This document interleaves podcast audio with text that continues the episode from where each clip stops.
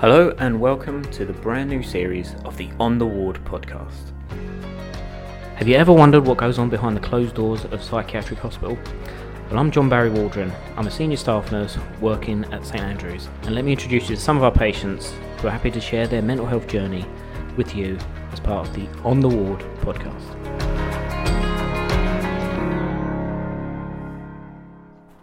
For this episode, I'm really lucky that uh, one of the patients said I could join them on one of their walks around the ground. So I'm just going to go and up to the ward now and meet her. All right, so I'm on the ward now. Look, so anyway, I'm here with one of the patients, and we're about to get signed out. Is that right? So, if you could just talk us through how do we like how do we get out? Um, so before you go out, you have to get risk assessed by a nurse, and um, you get your description written down so that everyone knows wh- what you're looking like in case you abscond or something. Um, yeah, and then once you get signed out, we go head downstairs. Okay, so we have to go through this big door. It's got a big, huge red light on it. It's a now green light. Okay, we're all right. We can go through. Yeah, so there's quite a few locked doors that you have to go through before you actually manage to get outside. Yeah. So we're in kind of an airlock bit here, and out through that, and go through another set of doors here. And these are all kind of locked doors, so you have to use a fob to unlock all these doors. Yeah, yeah. Um, so you have to go if you're on the ward, you have to go through five, five or six locked doors to get outside.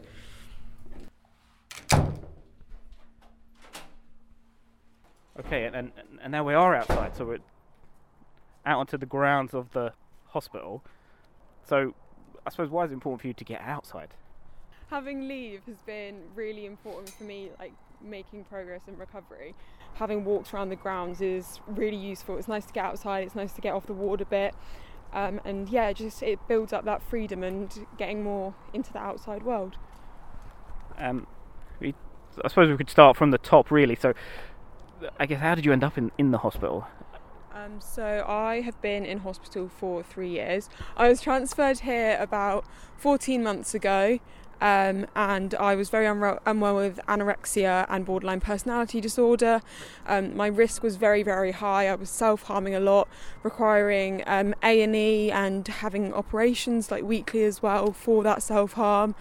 Um, I was needing tube feeding as well because of my anorexia, um, and I had two members of staff with me at all times. So when I came here, things were quite bad. I've been in 10 other psychiatric units aside from here, um, so I've had my fair share of places that I've been to. Um, but my treatment here has been very um, different to other places, and I've like finally turned a corner and I'm making like progress towards recovery. I think the massive thing for me here has been the like rapport and relationship between myself and staff. And so being here and having staff that genuinely care, um, genuinely want to help, and being sort of like that family that you're living with because you, you're away from home, you're having to get on with all these new people. And here, the massive difference for me has been that they genuinely care, um, they genuinely want to help, and you've just got that really good relationship, which is so important. I think that's why I've made like so much more progress here. Since being here, I've started dialectical behavioural therapy, which is the treatment pathway for BPD. Um, and then I have also changed my medication was changed um, quite like drastically since being here as well and I think that's made a really big difference too. It's really helped and really changed things for me. And you, you mentioned about you doing the therapy, Yeah, so yeah. and you're doing the DBT. Yeah. And whereabouts are you in that? Because it's like a year cycle, or Yeah, so DBT is a six month cycle of um, individual one to one therapy and then also group therapy. So I've done two rounds of DBT, so I'm in my third six months now. Um, and I attend all the all the one-to-one sessions, all the group sessions, and then twice a day we have mindfulness as well. Yeah, so there's different modules of DBT that all relate to different situations. Um, I think when I started, it was very much that I had to think of the skill and put it and put it to use. But now, because I've been doing it for so long, um, and I've practiced it so many times, it's sort of it's just second nature and it just comes to me. Um, and I use those skills without thinking, oh, okay, I need to do this, this, and this. you must be very fit because I'm, I'm struggling going up this hill. But uh, what do you make of the grounds here? The grounds are very nice. Yeah, no, the grounds are amazing. I've never been somewhere where I've got this much space to go for walks and spend time outside.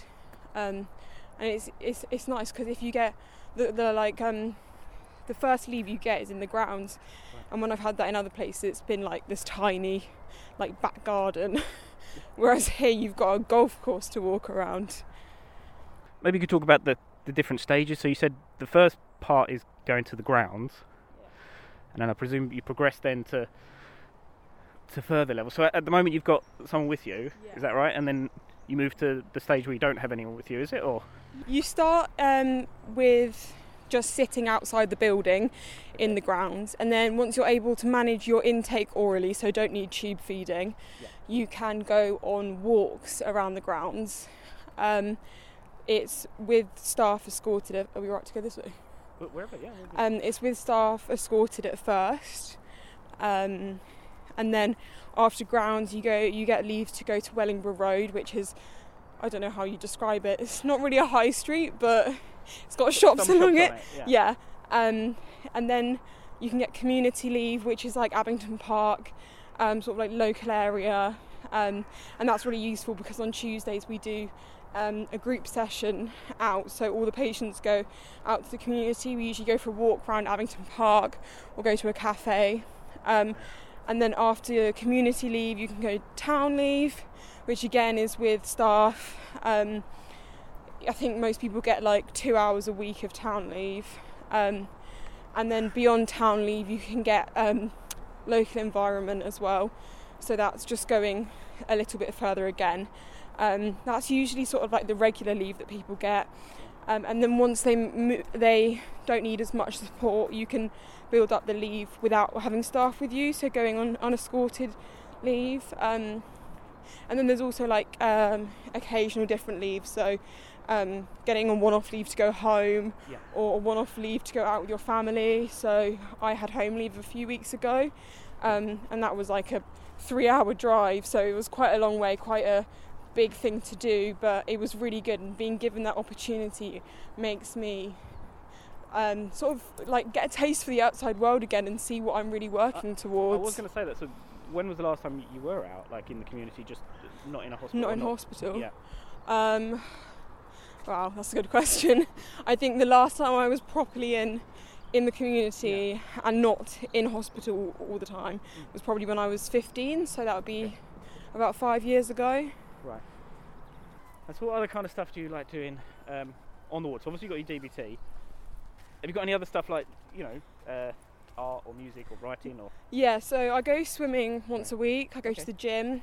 Um, I sometimes go to the tennis court to practice my serves. Very good. Um, and then I cook lunch for myself once a week. Uh, and I go to town. So there's quite a lot of different things that I do. And then I also play cello. So I Ah. have cello lessons here.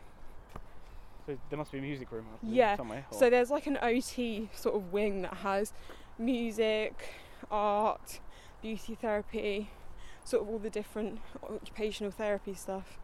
and do you, do you feel that uh, maybe as you're getting better, you start to do these stuff a little bit more? Yeah, so as you require less support, you get um, the leave written up to be able to go and do these things. Right. So as you get better, you have more opportunities to go out and do those things. Um, and it definitely helps sort of motivate you because it keeps you busy, gives you time off the ward, which is, yeah, it's useful. So where, where do you think you're going, or hoping to go when you know you leave this place, or, or what's your progress, or how are we getting on? Um, yeah, so I'm doing good. I said I've good. I've been told that I have at least another six months here. Okay. Um, I'm- I've actually got a CPA, uh, which is a oh, I don't even know what it means. I think it's a, a care progress approach or Right. care plan approach. And so in that meeting, we'll be discussing what my options are post discharge um, because it's it's, a, it's a, there's different like um, routes that people go down. Mm-hmm. And so you can return to your family home, return like get your own place or go to supported accommodation. Um, there's quite a few different options and it's it's different for every person, but it does take a long time to organise it um, and find the right place.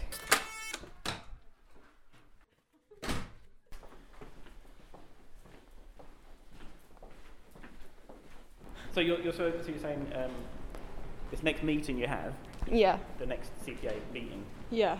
they're hoping maybe looking towards somewhere for you to go? Or Yeah, so I think it will be discussed as to what the different options are and how we can start exploring. what, what do you What- think you'd like? Or what's your I really Preference? don't know yet. I'm quite torn between wanting to go back to my family home Yeah. um, and wanting to go to supported accommodation because I've obviously gained a lot of independence being in hospital, but at the same time, I am not good at being on my own. I'm definitely a people person and I like to be around others. Um, so that's sort of the conflict between living in my own place and living with my family. So you're- you're saying supported accommodation. So talk because a lot of the patients talk about that. What does that mean? Yeah. So that's like, Um, so I've never, I've never actually seen Okay. a supported accommodation or been to one, um, but I'm pretty sure it's like an apartment setting Mhm. or a building with different apartments or rooms depending on where it is, and then there's staffing, staffing that's there. Um, sort of 24/7, so that if you need help, you can go and ask for it. If you need support with things, you can ask someone to sit with Right. you. I guess the big key is you, you wouldn't be sectioned? No, yeah, you you you no in the community. If you're in supported accommodation, you're not sectioned. So you can kind of come and go as you please. Yeah. But there is staff there in case. I don't know. Yeah, definitely. Yeah, I'm going all the way back. If, if you don't mind, I go all the way back. So yeah. that process of you being sectioned, Process of me being sectioned. the, the, when, the time when you were sectioned, Yeah. So I was. what was. was your feelings about that? Because there's a lot of, particularly out in the community, people don't really know what it is or kind of Yeah. what it means to be sectioned. So there's quite a few different sections. Um, sectioning just means being detained under the Mental Health Act. Right. Um, and so there's a there's a section that police can use. Yeah. There's a section that nurses can use. There's a section that like doctors in an A and E can use. There's a section that responsible clinicians and consultants. There's so many different ones. It's really hard to like discuss it as, as like a blanket term. Um, but the overall thing is you must be really unwell to get yeah, sectioned. so you will get sectioned if you your life is in danger. So if you Right. can't look after yourself, Yeah. or whether if it, if you've got an eating disorder and the eating disorder is completely taken hold, or if you're psychotic or a risk to others. Um, so there's loads of different reasons why you might be sectioned. Um, I was first detained, detained under the Mental Health Act when I was 15. Um, so I was struggling with psychosis then, Yeah. um, and I was sectioned and put in a CAMHS unit. Do you mind if I ask a bit about the? You said you struggled with psychosis. Yeah, yeah. What did that look like? What was the? Um, so mine was at it was I can't remember a huge amount of the time. It was quite a lo- long time ago. Yeah. Um, and obviously I was unwell, but um, I had a lot of confusion and um, delusions about my position in the world, and I thought we were all being controlled by a higher power. Um, and I had some strange views about religion and my like power. Um, but it was I think it was very very scary for my family um, having to deal with that. Was it scary for you? I mean. you know, Yeah, even looking back on it now, I just I, I can't like remember a huge amount about it, but it's just scary thinking about how your body can just be taken, the control can just be taken away by an illness like that. And so obviously um, you were sectioned at that point. Yeah. They, I guess they put you on medication or. Yeah, so they they always do different things. I think because I was a child at the time, um, they were reluctant to use medication, um, but I'm pretty sure that I was refusing to take it back then as well. Um, but yeah, since then I've been sectioned over 30 times, but that's including all the like 48 hour sections that um, doctors in A&E and stuff can do. Okay, so that's interesting. So they've sectioned you for 48 hours. You said Yeah, so so you can get that's that's the the short one. yeah, so you can get sectioned in 48 hours. So what have you got planned for your? day? So what's on your schedule? Um, so, so I am going down to the post office at 11 because I need to post my care packages, which I, I have a, a fundraiser called Stoners Care Packages, and I make um, I make them for hospital paediatric wards. So I'll be sending them off to Southampton and Birmingham today. So, Um, so, look, I'm going to interrupt. So, so you're saying you, you give packages. You, you you're in hospital yourself, Yeah. but you're designing these kind of care packages for kids that are in hospital as well. Yeah. Yeah, no, it's a it, it's a good distraction. It keeps me busy and it's helping other people, which helps me. Ultimately. Toys and things. Or, or So it's got um, they've got uh, stress toys in it. um, like things for distraction, and then there's some self-soothe stuff, that, um, like soaps that smell nice, um, like a pack of cards. Um, but yeah, so I have a um, fundraiser page, and I use donations to make the care packages and send them off. So this is the day area, and it's where everyone sort of sits during the day, and um, yeah, it's where everyone sort of comes together and Very nice pink seats you've got here. or mauve, I don't know what colour they are. Um, this ward isn't hugely big, but we've got the quiet room here, which is where people will have. It's they're all locked. oh, okay. where people have their feeds, um, And oh, then, also, every, everything is locked, I suppose. That's yeah, everything's locked, yeah. yeah. And then, so this is the therapy kitchen. Yeah. Um, so a couple of us have our meals in here. So in the ki- in the dining room, um, the meals are all supervised and there's staff sat at every table. But if you're in the therapy kitchen, um, it's not supervised, so there's no staff in here. Okay. And so at the moment, there's two of us that sit in there. Um, and it's nice to just sort of like build up the independence yeah, um, yeah. and have our own space and responsibility to finish the meals ourselves. Yeah. And then this is the meeting room so there's ward round going on in there now um, and so ward round is just a, a sort of weekly review of people's progress Yeah. and so we have it once every two weeks um, and then down here is just the bedroom corridor. So this is everyone's rooms. They're all packed up at the moment because we're actually moving wards on Wednesday. Oh, Um, so I've got about 15 boxes of my stuff in there. and a big pair of wellies. Yeah, need those wellies for my walks around the grounds. Um, and then there's a stairwell there that just leads down to an outdoor courtyard.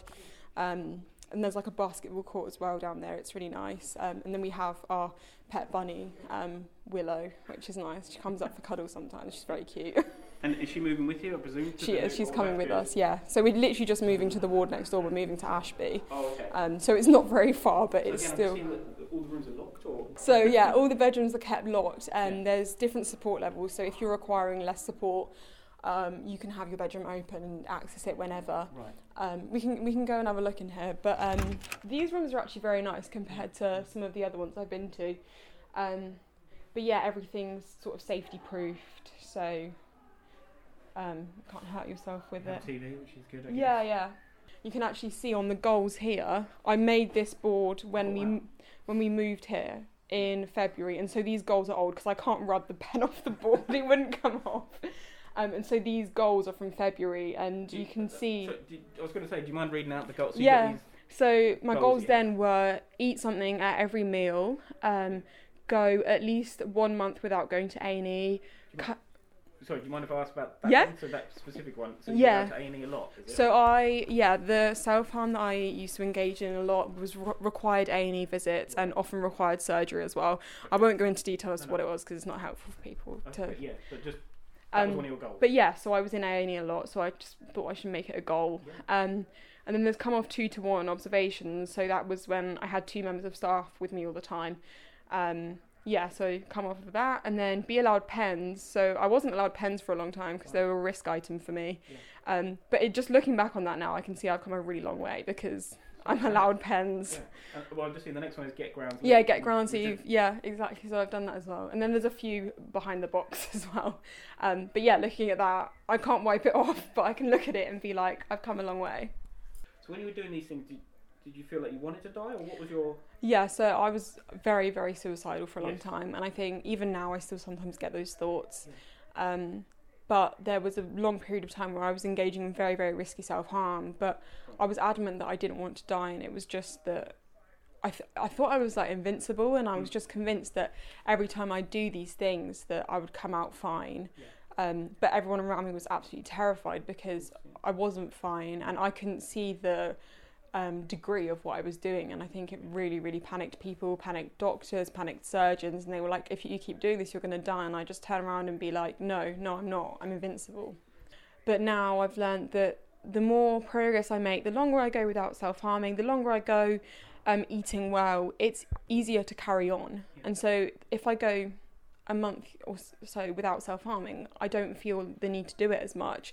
Right. And even though it is a long way to fall, if I pick myself up every single time, I'm going to get further. Yeah. And I think that's a really important thing that I've been able to demonstrate to myself. So I'm I'm back again. We're on the move again. This time we're going to uh, a bit further. We're going to town. And and can you explain why we're going to town? Um, so I'm just heading to the post office. Um, I've got some care packages to post for um, my fundraiser, Sedona's Care Packages. So I'm just sending them some off to Southampton Hospital and some to Birmingham Children's Hospital. I do it when they've used up all the care packages. Right. so they, I'm in contact with the play specialist because it's the paediatric wards, um, and so they let me know when they need more.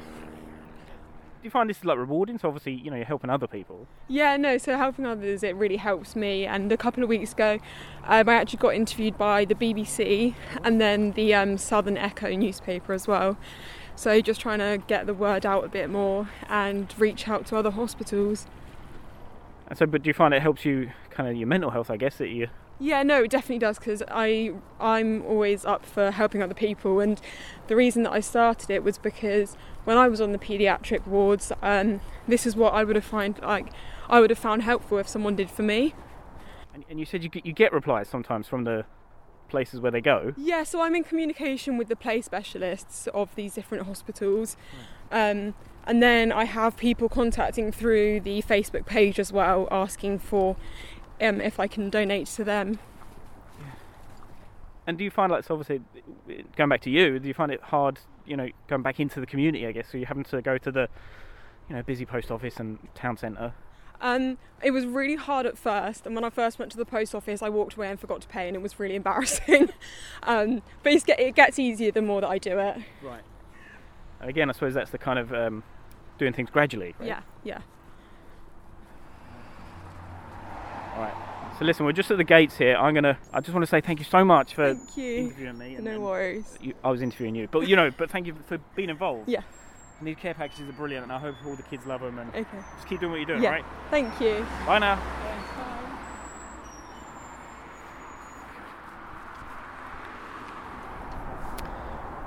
Wow. So uh, I'm back outside now, sitting on the bench after all that walking and talking. Um, I think you'll agree that, I mean, that patient is amazing doing them packages for children that are in hospital. Uh, not only helping her, but also helping the, the children, you know, some of their mental health needs. And, and she's right that in hospital sometimes, particularly general hospital, we don't tend to focus on children's mental health needs. So um, that was a really inspiring episode for me, and I hope you hope you enjoyed it. Again, it would really help me if you could uh, rate, review, and kind of share the podcast. So for anybody you think might be interested in it, give them a heads up, let them know it's out there, and uh, I'll catch you for the next episode of the On the Ward podcast.